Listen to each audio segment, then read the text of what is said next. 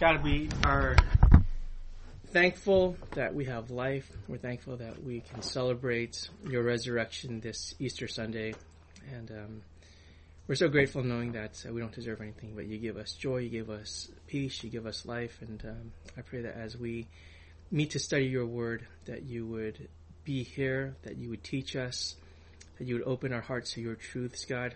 And uh, we ask for you to be present here, present in the service today, that you would move in the hearts of your people, and uh, that you would uh, cause people that may not may not know you to respond to the gospel today, uh, as we celebrate with the rest of our family later, God. So we thank you. We pray for you to be here. We pray this in Jesus' name. Amen. All right. So we are at the uh, ninth commandment, and uh, let me. I'll just go around and um, I'll have Justin. You will read Exodus twenty sixteen. This is the ninth commandment. you shall not bear false witness against your neighbor. Okay. So, do you guys remember, uh, just kind of to give us uh, uh, the the breakdown of the Ten Commandments. So, four of the commandments had to do deal with. Do you guys remember um, our relationship to God. God? Right. And then the six commandments. Um, uh, the last six are our relationship with Man. with man, with each other. So we all we have to remember as we look at the Ten Commandments, what they um, the, the context of them for us to understand what God is saying to His people through them. So we've got the Ten Commandments. The ninth one is don't bear false witness against your neighbor. This is talking about the how we relate to our brother, and we we see in the context here. Uh, you guys can read along if you want. The spe- specific command is that an Israelite would not be a lying witness and falsely accuse someone of a crime. The Israelites have been rescued from Egypt and are being delivered into the promised land. Egypt was a place of injustice for them. So you remember, Egypt was a place of slavery. This was a place where there, the Israelites were completely mistreated. The, the Egyptian slave masters, they had full control over the Egyptians, meaning that if they wanted to accuse them of something, they could. If they wanted to treat them harshly, they could with no repercussions. And God is saying, I've brought you out of this place of injustice and I'm bringing you to the promised land. And the promised land is a place where where God's people can live in peace with each other. This is a place where they can they can uh, trust each other, and this is the ideal that God is setting for us. So Egypt was a place of injustice for them, and where they're headed is a land of justice. So the command is a, is interested in the future prosperity of Israel. So this is the context in which we need to understand the Ten Commandments. That the Israelites are being brought out of Egypt. They're going to the promised land. And it's not just uh, an isolated set of rules for these people to arbitrarily obey. There's a context to it. All right. So uh, this is specifically talking about the a person in the in uh, the judicial system, or um, if they're accusing someone of something. So a lot of times we hear this command, and it says when we hear it, "You shall not bear false witness." We we think, okay, all this means is, is that we shouldn't lie. And this is true, and we'll see later on that it does include that. But then specifically, this is talking about how do we interact with each others, and do we accuse them of something that they're not guilty of? Okay, so uh, there was there was um, a lot of uh, well, there's to help us understand um, what's going on here. Uh, our first point is this: a liar is responsible for the judgment of the accused. So what is being said here is you can't just arbitrarily accuse someone of something, or if you don't like someone, you're not going to accuse them of theft or murder. Uh, because if you did, there you are bearing the responsibility of the accusation that you're making. So we'll see here. Uh, let me have. Um, I'll go here and then here. Uh, Tracy, can I have you read the first from Deuteronomy? On the evidence of two witnesses or of three witnesses, the one who is to die shall be put to death. A person shall not be put to death on the evidence of one witness. All right. So it's not just one witness that is that can make an accusation. There has to be multiple, and we'll see later on in the New Testament this also applies. Jesus recognizes this principle. Um, the second point, uh, Josie, do you mind reading this long passage right here? A single witness shall not suffice against a person for any crime or for any reason in connection with any offense that he has committed, Only on the evidence of two witnesses or of three witnesses shall a charge be established. If a malicious witness arises to accuse a person of wrongdoing, then both parties to the dispute shall appear before the Lord, before the priests and the judges who are in office in those days. The judges shall inquire diligently, and if the witness is a false witness and has accused his brother falsely, then you shall do to him as he has meant to do to his brother. So you shall purge the evil from your midst. All right. Um, and let me have Roxanne read Deuteronomy 17 7. The hand of the witness shall be first against him to put him to death, and afterward the hand of all the people. All right, thank you. So, what the, what these verses are saying is there's a due process. If you're going to accuse someone of something, there has to be not only you but other people. And if it's found out that you are lying, then something's going to happen to you. Meaning, if you accuse, I mean, here we we see this principle of um, if you accuse someone of something and you're saying this person uh, stole something, and it turns out that this person didn't steal something, you're going to bear the responsibility as if you stole something. So you're going to receive the punishment. So there's a very this is to make sure that there is justice, that there is not rampant um, uh, accusations in Israel. And uh, we see here in Deuteronomy 17, 7, if this person is found guilty, and if you're the first accuser, then you're, let's say for example, this person was charged with murder, and you accuse this person of murder, you as a first witness, you are the one that casts the first stone to kill this person. Does this remind you of something else in the New Testament?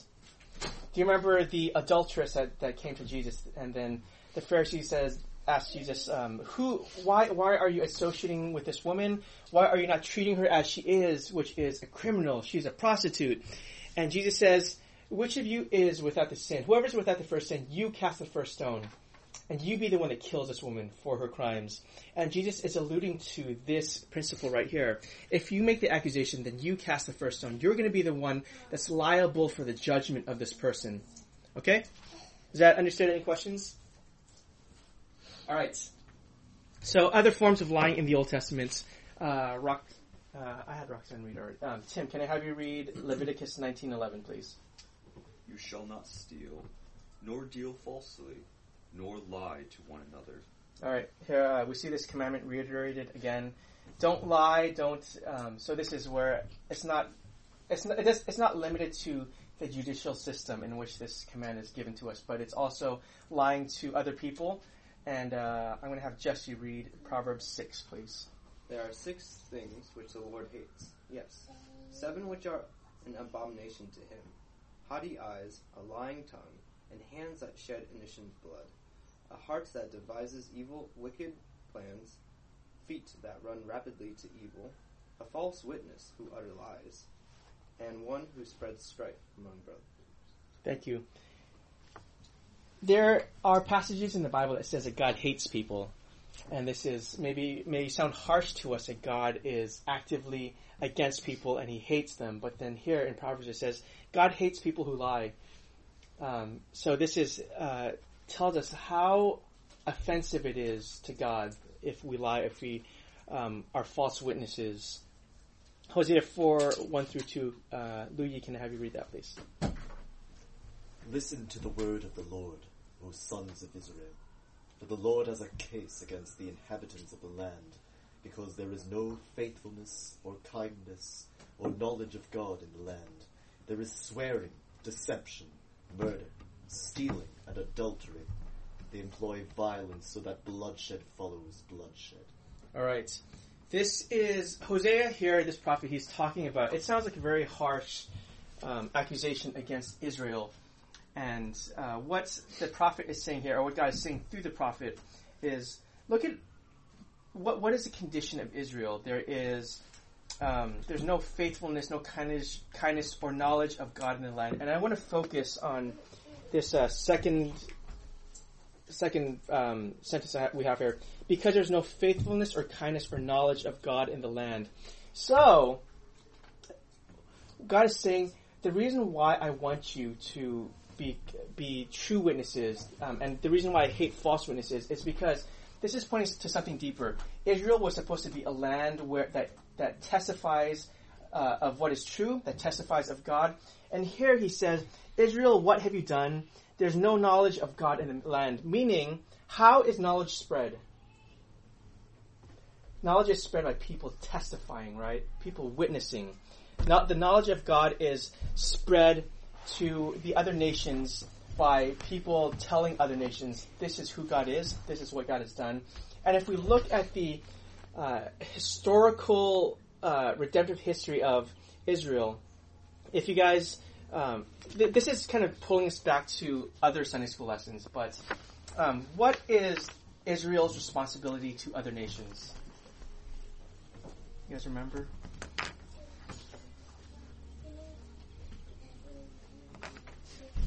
Does it have to? Light to the Gentiles. To be a light to the Gentiles. Excellent. And Israel, were you gonna? Oh, that's yeah.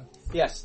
The the responsibility of Israel was for them to tell other nations, show them who's God. So if you look at the Psalms, it doesn't say tell the tell your other Israelites who God is. Don't tell other.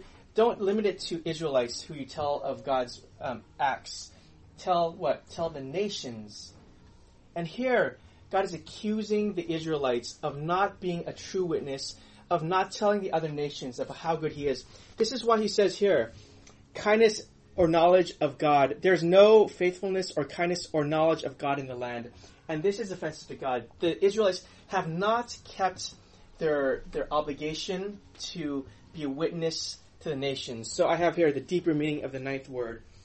False testimony is wrong because lying is wrong.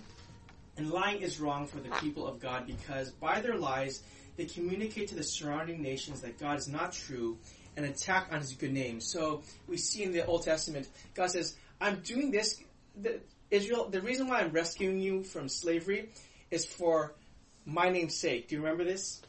Um, throughout the Old Testament or and the New Testament, God says the reason why I am acting on your behalf is not ultimately for your for your benefit, but for my name's sake. So God is concerned with His honor, and this is why this commandment exists. Let's continue. False testimony is wrong because injustice is wrong. And injustice is wrong for God's people because they, by their unjust speech, they communicate to the surrounding nations that God is not just. This is an attack on God's name. God is calling on Israel to be a nation of faithful witnesses, a nation of truth tellers in court and in all their dealings with one another. And he is calling on Israel to be a faithful witness to him by his by its integrity. By their faithful testimony to another, they give faithful testimony to their Lord. Do you guys hear what's going on here? So the ninth commandment is concerned with missionary activity. It's concerned with the knowledge of God. This is ultimately why the ninth commandment exists. Questions or comments? Timothy. Um, I think that there's also a, a corollary with creation as well here, where um, the Bible seems to talk about speaking as very important. The the Bible is the Word Hmm. of God. And John, Jesus is the Word. It was God. And, and uh, if you look at the prophets or you look at, say, even the Ten Commandments, God spake these words and said He spoke these words. Or the prophets always go, Thus saith the Lord. And in creation, God, He, he didn't create creation by like molding things or having an orgy um, the way that other uh, religions portray creation. He didn't have, there wasn't a fight, there wasn't, you know, uh, bodily functions that were done. He spoke and Yeah. it was done. And, and the speaking and the action were one thing. Now we as humans, you know, when we say I'm going to do X or to do whatever, we have to go and actually do it.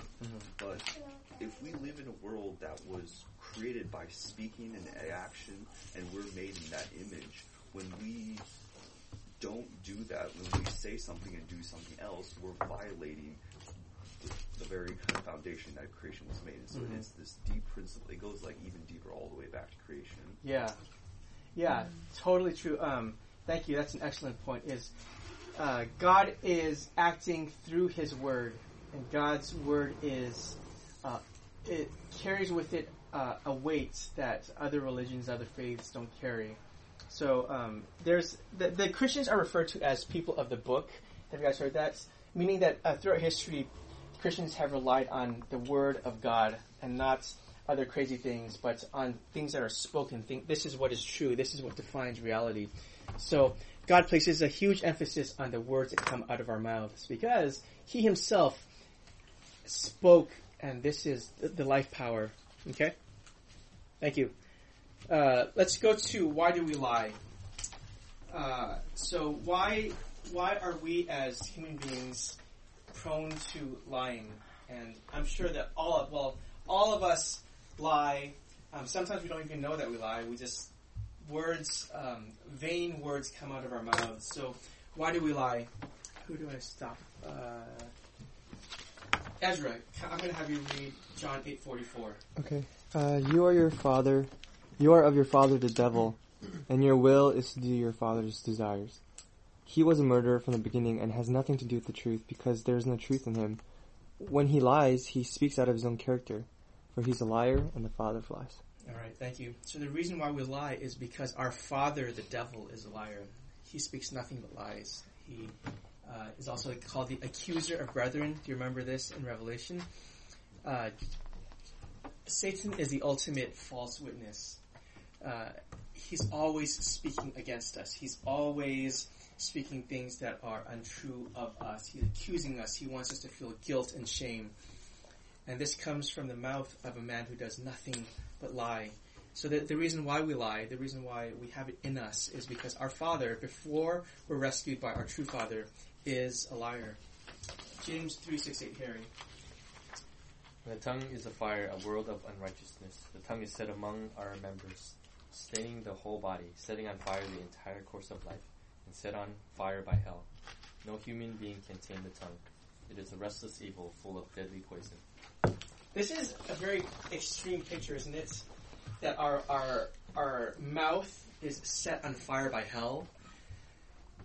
Next time you you speak to someone, if you're speaking words of unkindness, if you are um, making things up about someone, um, think of flames of hell coming out of your mouth because this is the picture that James is giving us: is your mouth is set on fire by hell, and uh, th- this is it says here, um, your tongue, your mouth is a restless evil. It's full of deadly poison. So, I mean, I know that some people, uh, words mean a lot to them. Have you guys ever been hurt by someone, something someone has said? Um, I think all of us have, right? And uh, this is because everyone has the potential to speak words of death to other people. Um, when you are ungracious, when you're unkind, when you accuse someone of something that you have no proof of, if you're just postulating and saying that this person is this or you are this, um, think, oh, what I'm doing is I'm spitting poison in the face of my brother, my sister. I'm, I'm, the flames of hell are licking at their face when I speak untruths about them. Questions or comments? Alrighty, let's go on. I have a question. Yes, Ezra. So, so is lying bad because um, what it ends up doing is it hurts people? Is that why it's bad? It, it is it is bad, and also because um, in an indirect way it reflects. If we're believers, it it reflects on who God is. So um, we are to be. I mean, like uh, as as brothers and sisters. I mean, remember this commandment is set in the context of Israel. Um, it's primary. It was uh, first and foremost for the Israelites, for the people of God, and it's talking about your relationship to others in the family of God. And it's wrong because it, it harms them, but it also speaks something of who God is. If you, as a Christian, claim to carry the words of life and be be a witness of God, you're saying, "Man, uh, what you did was horrible. I'm going to condemn you for that." Is that a reflection of what God does for us? No, God is always gracious. God is always kind. It doesn't mean that He doesn't speak harsh words to us because sometimes we need to hear harsh words, but we need to think through: um, Am I killing my brother or sister with these words? Um, I'm going to Juzzy and then Tim. Uh, just a quick question. So, like, what about before this? Did like these like rules still apply? Because like, there's like a lot of times in Genesis where people like deceive people and they're like blessed. from it. Yeah, yeah. So, um, so uh, if you guys remember in, in Genesis, there's a number of famous stories where uh, people on on God's behalf they lie, right? Um, so uh, there's like there's murder as well, and and God somehow uses these things to bring about His purposes. And I think the purpose of um, God's ac- accomplishes God's God's work being accomplished through sinful acts is not to commend the sinful acts, but to say, um, and it, I mean, remember, like no one in the Bible really is to be an example for us because everyone in the Bible except for Jesus was perfect, right? So um, we, we're not to hold up these biblical characters as paragons of faith, but to say even in their sin, God is using them, and um, so that that would be my answer. Tim. Oh, um, I wanted to kind of recast what I said earlier to kind of for uh, for Ezra's benefit, like your question about you know why is lying wrong, and, and you know ev- everything that you said is is true. You know, like, um, and I'm only recasting what I said earlier because it, it may help to kind of just have something s- more concise to hold on to about like why is it deeply wrong, which is what I was trying to get across is that. Um, when God speaks, He created reality, and we all live in this reality. And when we speak falsely, we create a false reality that we live in. And this false reality is nested inside of true reality. But when we create a false reality, what we're doing with our actions that we're setting up ourselves up as false gods. Mm. Okay. Yeah. And so, you, and you're not submissive to the reality that God has. Right, and then and then then you're put in this horrible position where you have to keep in mind true reality because you you can't have your deception found out, but you also have to support your false reality by making up more and more and more lies, and so you begin to live in these two different realities. You start to become like split, like dissonance. Mm. Yeah. Thank you for that thought. Hey, um, I, I'm coming into this lesson with the assumption that the commandment on lying is a little more nuanced than we tend to understand it because Mhm. I don't I don't know if the wording exactly says don't lie Right. because when God deceives Abraham, I think he does deceive him. He he, he kind of tricks him, right? Yeah. He, tells him to kill his son, and in a way he does, hmm but that will, he ends up changing his mind, kind of right in a way. Right. And so some people can interpret that as deception. And then when Christ tells everyone, "Hey, I'm going to go to the festival of the, well, I'm not going to go to the festival of the booths," but then later he goes, hmm what is that, right? So um, that's that's where I'm coming from. So I'm- Yeah. you Okay. know, Gotcha. yeah. Um, We don't have to deal with it now, but Yeah. I'm just saying. I don't know. It's, maybe it's a little more yeah. complicated. right? There, there are nuances, especially. Um, it's.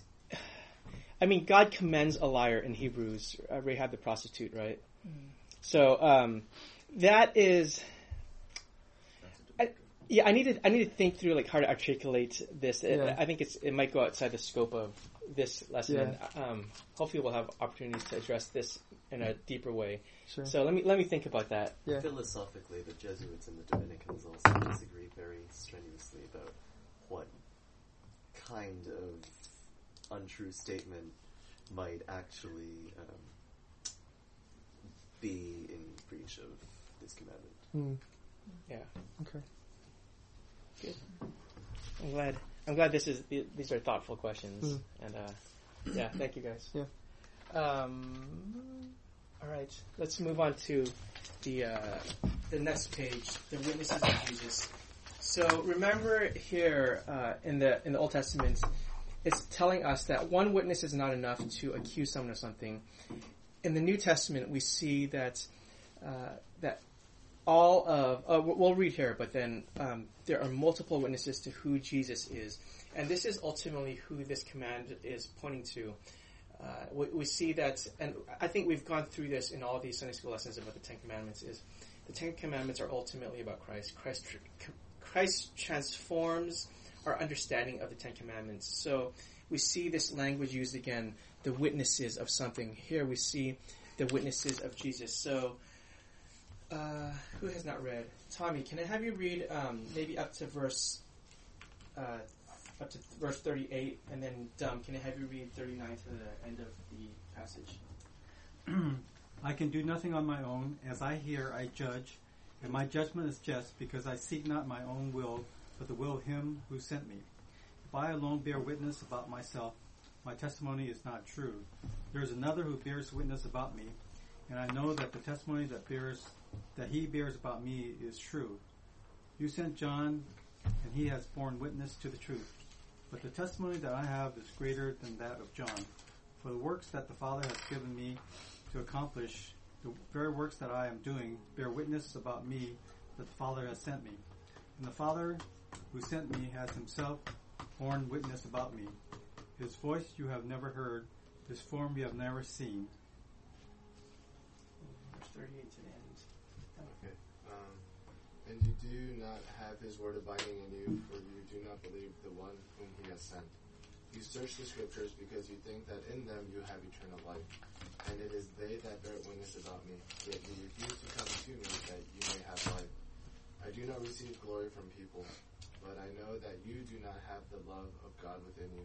I have come in my Father's name, and you do not receive me. If another comes in, my, in his own name, you will receive him. How can you believe when you receive glory from one another and do not seek the glory that comes from the only God? Do not think that I will accuse you to the Father. There is one who accuses you, Moses, on whom you have set your hope. For if you believed Moses, you would believe me, for he wrote of me. But if you do not believe his writings, how will you believe my words? Thank you. Here in this passage, we see um, a few uh, allusions or references to this judicial act, right? There are witnesses, and then there is accusation in this passage. And Jesus is saying, um, there are multiple witnesses to who I am. He's talking to the Pharisees, and he's saying, you don't believe. He, says here, he says, who are the people that, that testify to me? He says here, he says in the middle, the scriptures testify about me. And he says towards the end of this passage, Moses, um, he's accusing you because what he wrote, what he was pointing to, was me. And Jesus says, ultimately, what all the scriptures are pointing to is me. The scriptures are acting as a witness to me. There are other people, he says here, the Father bears witness. John the Baptist bears witness. The scriptures bear witness. And all these are speaking words to Jesus, and ultimately it, it echoes the Nine Commandments. The witnesses, these are not false witnesses, these are true witnesses. An accusation is being made against sinners. Here he, talks about Moses and, and, and the bringing of the law. Who is the law pointing to? What is the point of the law? Jesus Christ, right? Okay. Um, and then here we see the true witness. Jesus, who has he been testifying about? Mike, I'm going to have you read uh, John 8, 12 through 18. Um, again, Jesus spoke to him, saying, I am the light of the world. Whoever follows me will not walk in darkness, will have the light of life. So the Pharisee said to him, You are bearing witness about yourself. Your witness, your, your testimony is not true. Jesus answered, I do bear witness about myself, my testimony is true, for I know where I'm, I came from and where I am going. But you do not know where I come from or where I am going. You judge according to the flesh. I judge no one. Yet, if even if you do judge, yet even if I do judge, my judgment is true. For it is not I alone who judge, but I and the Father who sent me. In your law, it is written that the testimony of two people is true. I am the one who bears witness about myself, and the Father who sent me bears witness about me. Thank you. Again, we see here, referring back to the Old Testament law, this judicial system, this this act, this uh, environment of justice. Who is and Jesus is talking about he himself? He's bearing witness to himself. So he's saying that I'm the light of the world. He's saying, uh, and these Pharisees they go, "Your witness is not true." Jesus is arguing back, "Yes, my witness is true, and the witness of God is true." So uh, here we see Jesus saying, like, saying, "I'm the true witness that Israel was not able to to be." Remember, the Israelites were supposed to be a witness to the nations, and here Jesus is saying, "I'm the one that's being a witness to the nations. I'm, and the person I'm witnessing about is myself." Uh, Kat, can I have you read these two passages from Revelation, please? Jesus Christ, the faithful witness, the firstborn of the dead, and the ruler of kings on earth. The words of the Amen, the faithful and true witness, the beginning of God's creation. All right, so here at the end of the Bible, Jesus, one of his um, attributes is that of a true and faithful witness.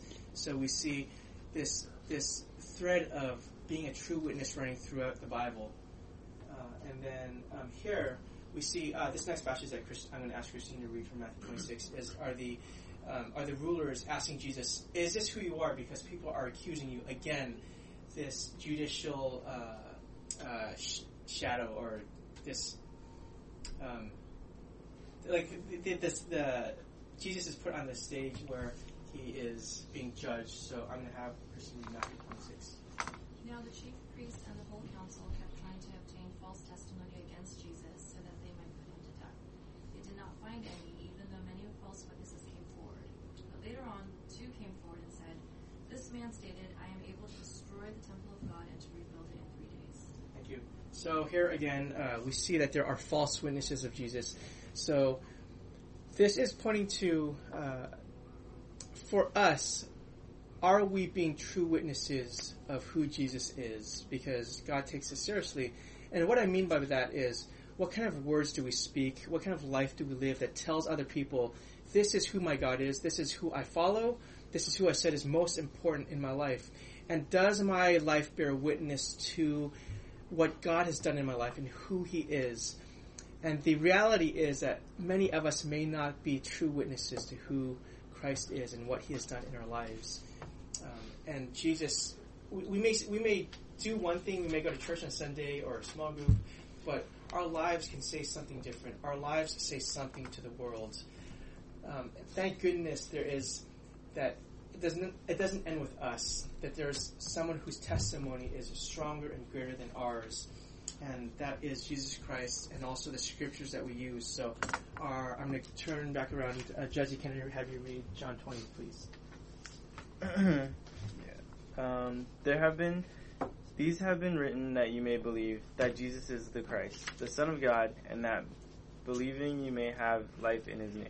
All right, thank you. So we saw in the Old Test, uh, in uh, this passage in John eight, he says, I'm sorry, um, in John five, the scriptures bear witness to who I am, and ultimately, the reason why everything was written in the Bible was not for us to uh, was not for us to think uh, philosophically or theologically or to for us to ruminate about who God is or for us to um, squabble about these little points of doctrine. These are co- completely important. Uh, we all need to do that, but ultimately, what's the ultimate reason? Is so that we would believe who Christ is, is so that our friends and our family can believe who Christ is. This is ultimately why the Bible exists, is so that we would believe, okay? And we believe the testimony of the scriptures and of Jesus. Uh, and I'm going to have us talk about well, how Christ has fulfilled the the ninth commandment. Tracy, uh, Isaiah 53. And they made his grave with the wicked and with the rich man in his death, although he had done no violence and there was no deceit in his mouth. There is no deceit in Jesus' mouth. He never lied. Uh, John 14, 6. Chelsea, please. Jesus said to him, I am the way and the truth and the life. No one comes to the Father except through me. Thank you. And John 18, 37. Ezra. Then Pilate said to him, So you are a king? Jesus answered, You say that I am a king. For this purpose I was born, and for this purpose I have come into the world, to bear witness to the truth. Everyone who is of the truth listens to my voice. Thank you. Jesus fulfilled the tenth, ninth commandment by being the true witness. Everything that the Israelites could not be, remember God is telling them, you need to be a witness of me to the nations. They were unable to fulfill that command. But Jesus is the only one who ever fulfilled the ninth commandment, which is he bore, he never, he never accused anyone falsely, and he, he was the one that received the false accusation, and because he did, remember it says in Isaiah, he says, like uh, a lamb to slaughter, he, his mouth was shut. Jesus did not speak a word in his defense, even though he himself was completely innocent. But when charges were leveled against him, he stayed silent, and he, uh, by his life, he bore witness to who God is and who he himself is. And this is how Christ transforms our understanding of the ninth commandments. And for us believers, uh, encouragement to speak truth, I'm going to have Roxanne read Ephesians 4. Therefore, laying aside falsehoods, speak truth each one of you with his neighbor, for we are members of one another. All right, James 4. Uh, Tim. Do not speak against one another, brethren. He who speaks against a brother or judges his brother speaks against the law and judges the law. Thank you. And Jesse, Colossians 3. But now you also put them aside, put them all aside anger, wrath, malice, slander, and abusive speech from your mouth. All right, we as followers of Jesus are called to speak with kindness and grace and to speak words of life. We're not to accuse each other. We're not to throw um, ugly insults and falsehoods at each other. We are not to uh, speak with a tongue that is set on fire by hell. And this is how we are to understand this ninth commandment. Um, questions or comments? Tim. Um, I don't have the passage in front of me right now, but I know that there's a passage that even um, condemns crude joking. Hmm. Um, and I think what we can conclude from all of this is just that, like, our words have incredible weight. Like, we've been talking kind of circumspectively about that principle that our words indeed have weight because we're made in the image of the Creator, and our Creator's words have even greater weight. But because of that, our words have weight too, so we're faced when we acknowledge that our words indeed have incredible power, whether we mean for them to have it or not, by their very nature, then we have to consider the question: How then are we to use this power? Yeah. Yeah, that, that, that's a very good thought. Thank you. Um, are we being thoughtful with our words? And are we speaking like other people? Thanks. Okay.